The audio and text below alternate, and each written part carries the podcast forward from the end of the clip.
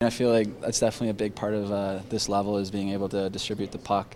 Um, obviously, in the previous levels, you kind of just carry it up the ice, and you want to you want to be able to do it all yourself. But I think it's really important to uh, to use your teammates, and especially for me, they're established NHL hockey players and best some of the best players in the league. So giving them the puck and then just trying to get open is probably my, my best bet for now. You've, you've, you've cleared all the hurdles so far to get to this point, but now obviously it, it's another level yeah. for the regular season, I guess. Just give me a thought on, on elevating the game even more to, to, the regular season. Yeah, I think it's another step I got to take. Um, obviously, like I said earlier, the regular season is a step up from preseason, so I uh, got to be ready for a faster pace. And uh, I don't know, now, now it starts, so now it's time to get going. You, I mean, we always use, kind of pinch yourself. I mean, this stuff's coming fast and furious. Yeah. I know you debuted in a conference final, but camp's been a lot, right? You arrived, yeah. some skates, Penticton, and so on and so forth. I mean, you're kind of going, wow, this is happening fast, but I like what I see.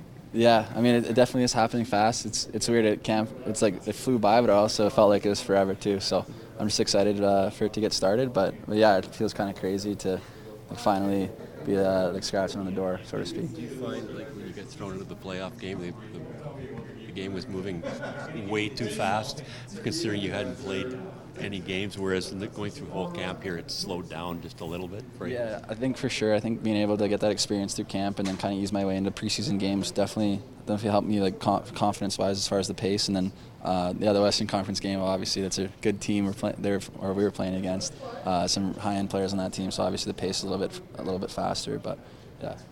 Dylan. Felton's preseason was long too, so don't, yeah. don't worry. Thanks, no problem. Sorry for hopping on late. I know you've probably been asked this, but uh, compared to your expectation heading into your uh, preseason and training camp, how did you kind of think all things fared? Yeah, I mean, I'm pretty, I'm pretty happy with my camp. Um, I thought, I thought I played good, did some good stuff. So, um, but yeah, like I said before, it's all, it's all stuff you got to prepare for, and um, I set goals for myself coming in. So, I think. Uh, for the most part, I'm happy with my performances. How much does it fill the confidence tank when you're playing alongside a couple of the best players in the world and you're kind of holding your own? You're making plays for them as well. Yeah, I mean, obviously that's a great opportunity to be able to play with those two players. Um, I kind of, I don't, like I said earlier, just try and compliment them and do it, do it as best I can to try and make plays and get open. But um, yeah, I thought we were clicking at some points tonight, and uh, just felt pretty good. So I'm excited for the future. One thing people say is that can't they can't teach hockey IQ, and everyone who talks about you, your teammates, talk about your hockey IQ. Where does that come from? Do you watch a lot of hockey? Do you do you spend a lot of time watching film? Where does that kind of derive from?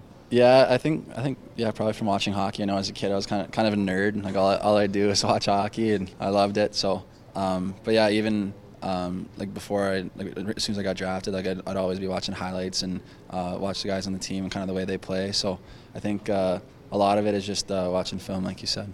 As uh, the fans get used to number 55, have you gotten used to 55 yet?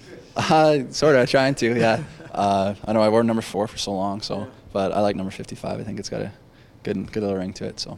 Hi, it's Shauna, and I might be a bad parent because my kids think french fries are vegetables. Hey, it's Ryan, and I might be a bad parent because I went out for wings when my wife was in the hospital after giving birth. Johnny here. I might be a bad parent because in my house, the tooth fairy gives pocket change. But we're not alone. Len emailed us and said his six year old daughter's Tarzan moment going from love seat to lazy boy by curtains made him more proud than any dance recital. and Andy left his two year old at the rink. All right, guys, I'm sure we're not alone. Like Andy's kid.